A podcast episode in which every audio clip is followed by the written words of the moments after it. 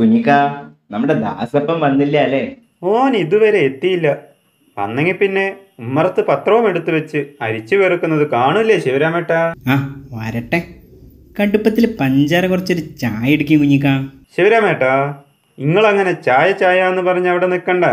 കടേന്റെ ഉള്ളിലോട്ട് കയറിയിരിക്കും എല്ലാവരും വരട്ടെ. ദാ ദാസപ്പൻ എത്തിയല്ലോ.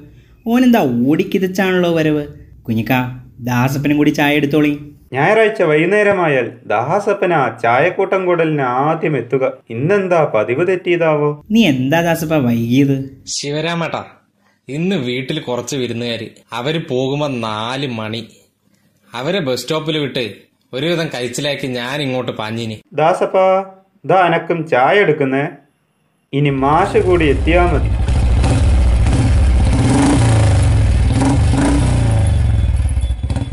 ദാ മാഷ് എത്തിയിരിക്കുന്നു ഞായറാഴ്ച എന്നൊരു ദിവസം ഉണ്ടെങ്കിൽ എല്ലാവരും കുഞ്ഞിക്കാട് കടയിലെത്തും. മാഷേ വരി ഞങ്ങൾ കാത്തിരിക്കാം. ഓ എല്ലാരും എത്തിയല്ലോ. ശിവരാമേട്ടാ സുഖം? ഓ ഞങ്ങൾ മാഷെ നോക്കിയിരിക്കുക കുഞ്ഞിക്ക കഴിഞ്ഞ ആഴ്ച ഞാനിവിടെ ഒരു സഞ്ചി മറന്നിട്ട് പോയി. ശ്രദ്ധിച്ചിരുന്നോ? മാഷേ ഞാൻ പറയാൻ തുടങ്ങുമായിരുന്നു. അതെടുത്തു വെച്ചിട്ടുണ്ട്. ബെഞ്ചിമേലുണ്ടായിരുന്നു. നോക്കിയപ്പോൾ ഒരു പുസ്തകം. അപ്പം തന്നെ ഞാൻ ഉറപ്പിച്ചു സാധനം മാഷിന്റെ തന്നെയെന്ന്. ഞാനത് ഭദ്രമായി വെച്ചിട്ടുണ്ട്. ശരിയാ കുഞ്ഞിക്ക അത് ഒരു പുസ്തകമാ. ഒരാൾക്ക് വായിക്കാൻ കൊടുത്തത് തിരികെ തന്നതാ.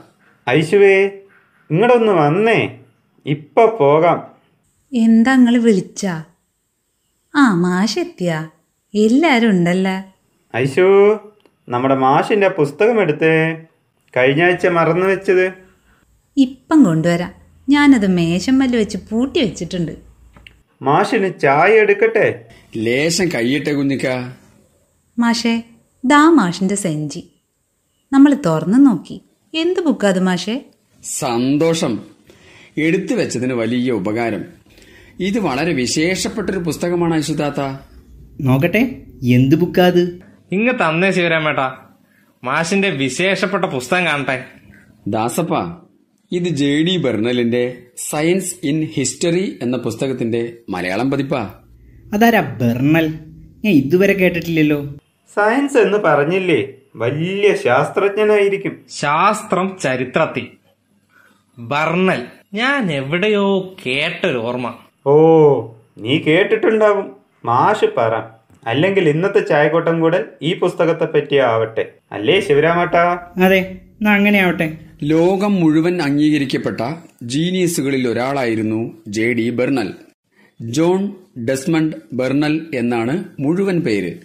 ശാസ്ത്ര പ്രതിഭ എഴുത്തുകാരൻ അധ്യാപകൻ ജനകീയ ശാസ്ത്ര പ്രവർത്തകൻ പ്രഭാഷകൻ ചിന്തകൻ എന്നീ നിലകളിലെ സമഗ്ര വ്യക്തിത്വം ഭൗതികശാസ്ത്രം രസതന്ത്രം ജീവശാസ്ത്രം തന്മാത്രാ പഠനം ജൈവരസതന്ത്രം തുടങ്ങി.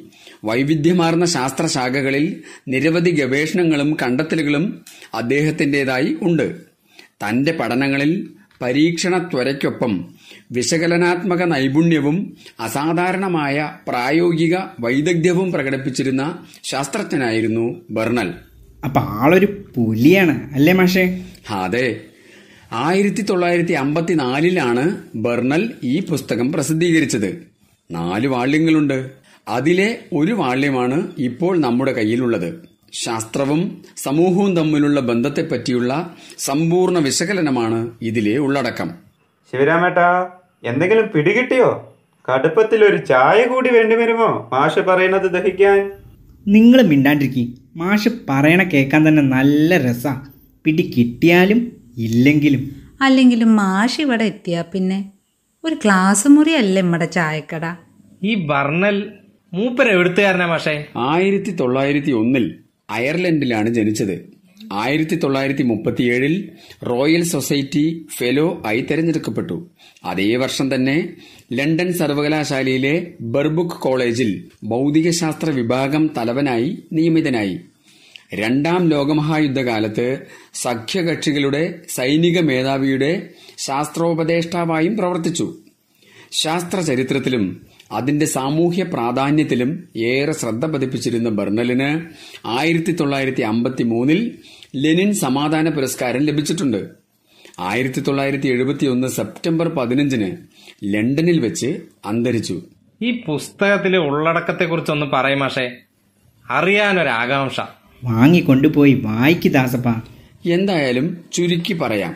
ശാസ്ത്രത്തിന്റെ സാമൂഹിക ധർമ്മത്തെക്കുറിച്ചുള്ള വിവരണമാണ് ഈ പുസ്തകത്തിൽ.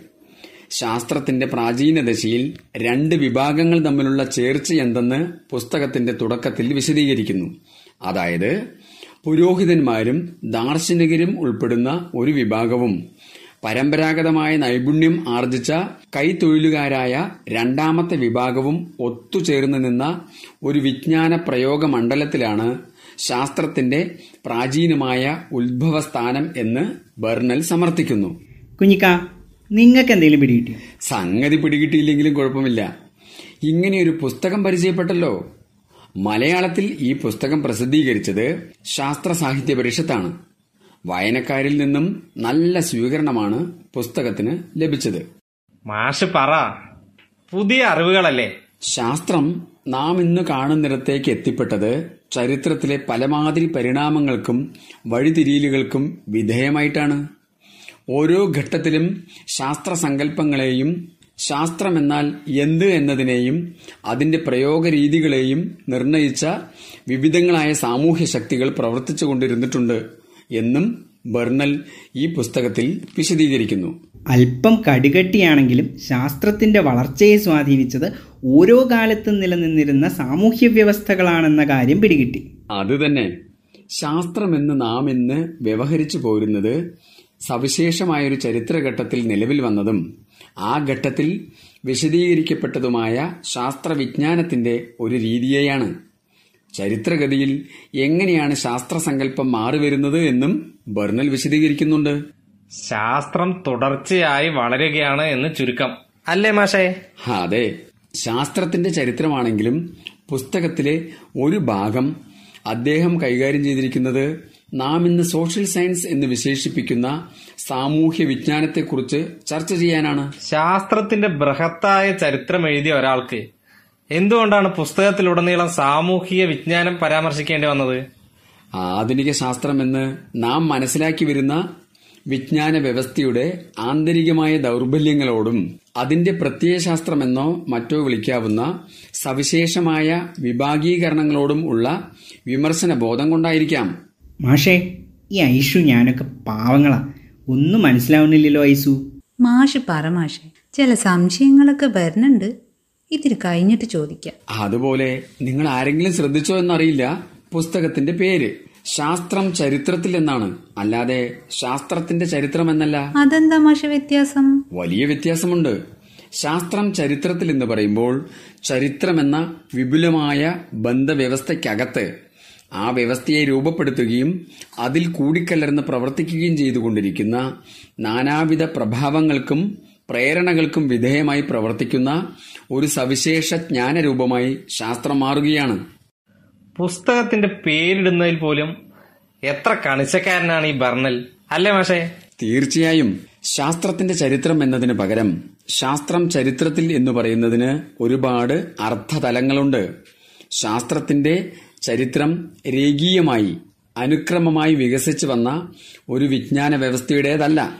മറിച്ച് ഓരോ ഘട്ടത്തിലും സാമൂഹ്യമായ ആവശ്യങ്ങളോടും രാഷ്ട്രീയത്തോടും അധികാര ബന്ധങ്ങളോടും ഭരണകൂട രൂപങ്ങളോടും സാമ്പത്തിക യുക്തികളോടും എല്ലാം പലമാതിരിയുള്ള വിനിമയങ്ങളിൽ ഏർപ്പെട്ട് വികസിച്ചു വന്ന ഒന്നാണ് ശാസ്ത്രത്തിന്റെ ചരിത്രം. ഇതാണ് ശാസ്ത്രത്തെക്കുറിച്ചുള്ള നമ്മുടെ സമകാലിക വിജ്ഞാന ധാരണകളിൽ ഏറ്റവും പ്രധാനമാകേണ്ടത്. ശാസ്ത്രത്തിനെതിരെ ഉയർന്നു വരുന്ന വീക്ഷണങ്ങളെയും പ്രവർത്തനങ്ങളെയും ചെറുക്കണമെങ്കിൽ പോലും ശാസ്ത്രത്തെ ഈ നിലയിൽ തിരിച്ചറിയേണ്ടത് അനിവാര്യമാണ്. ഈയിടെയായി ശാസ്ത്രവിരുദ്ധമായ പ്രവൃത്തികളും വർത്തമാനങ്ങളും കുറച്ചു കൂടുതൽ കേൾക്കാനുണ്ട്.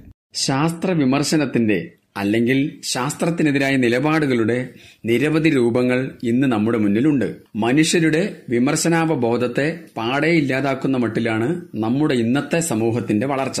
സയൻസിന്റെയും കണ്ടുപിടുത്തങ്ങളുടെയും സൗകര്യങ്ങൾ ഈ ശാസ്ത്രവിരോധികൾ നന്നായിട്ട് ഉപയോഗിക്കുന്നുമുണ്ടല്ലോ മാഷേ. അത് മാത്രല്ല ശാസ്ത്രത്തിന്റെ പേര് പറഞ്ഞു കാട്ടിക്കൂട്ടുന്ന ചില കൂത്തുകൾ പല പല മനുഷ്യരുടെയും ജീവിതം പോലും തൊലയ്ക്കുന്നുണ്ട് മാഷെ. രണ്ടാളും പറഞ്ഞത് ശരിയാണ്.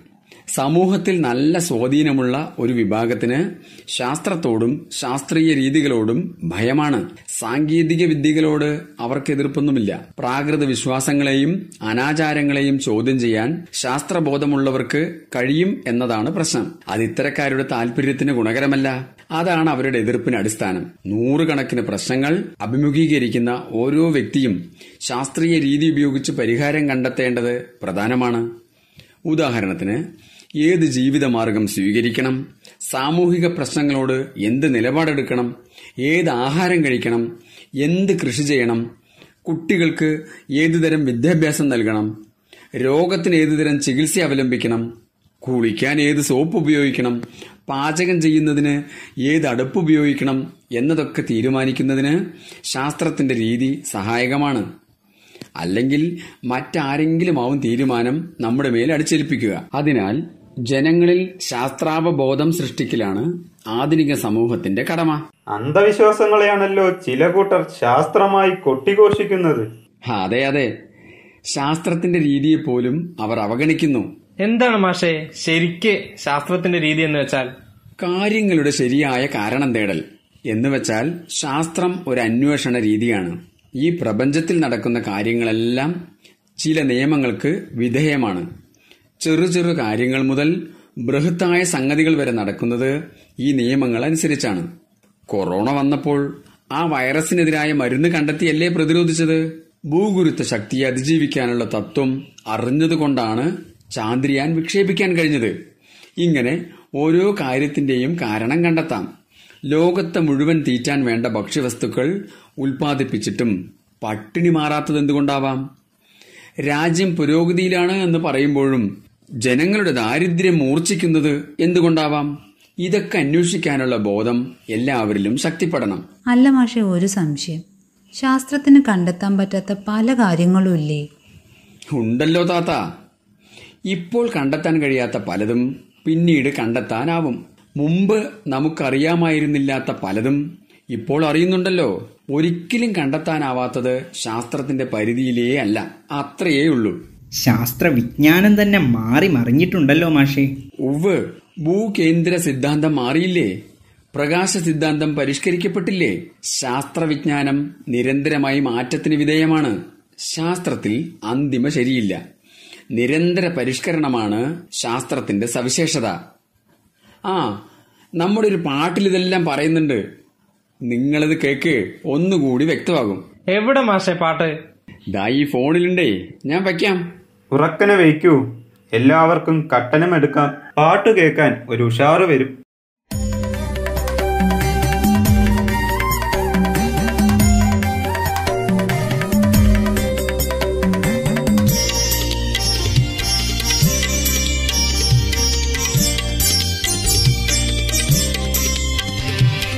ഇവിടെ കാലത്തിൽ ഉണർവായിരിക്കേണ്ട ഉണർവായിരിക്കേണ്ട ഇതിഹാസമാണീ ശാസ്ത്രം.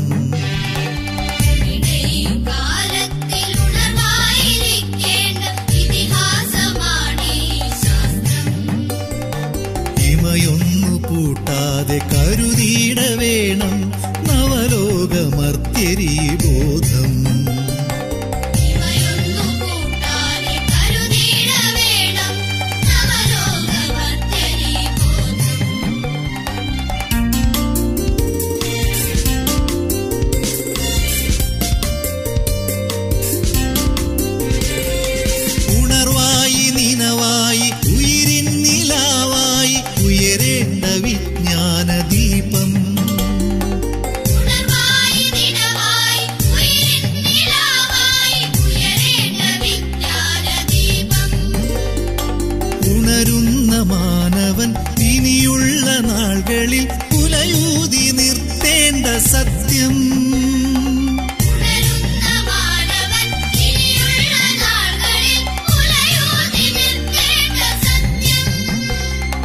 പുലയൂതി നിർത്തേണ്ട സത്യം.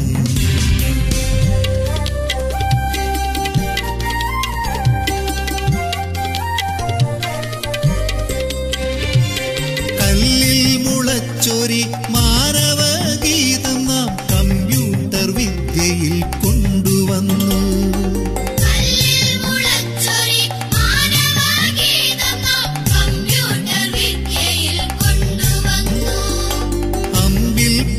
ശിക്ഷിച്ച പാഠങ്ങളൊക്കെയും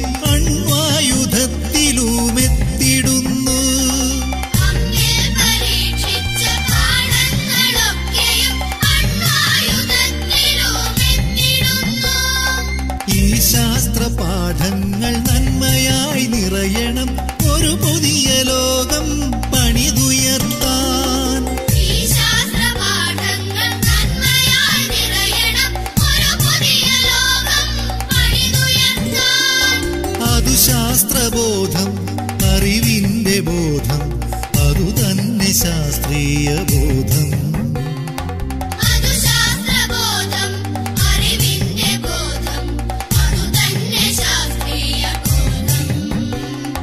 അതു തന്നെ ശാസ്ത്രീയ ബോധം.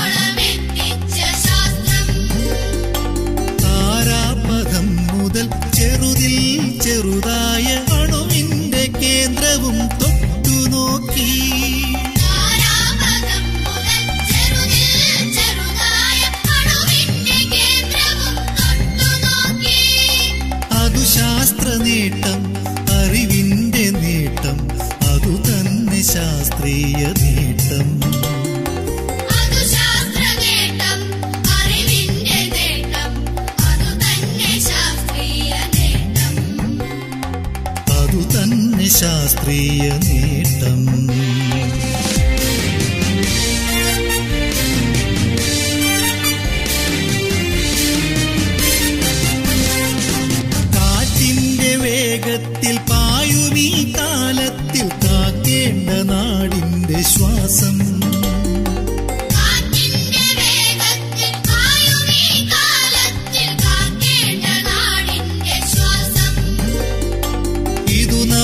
അറിയണം ഒരു നാളുമണയാതെ കരുതേണ്ട ചിന്ത ഈ ബോധം.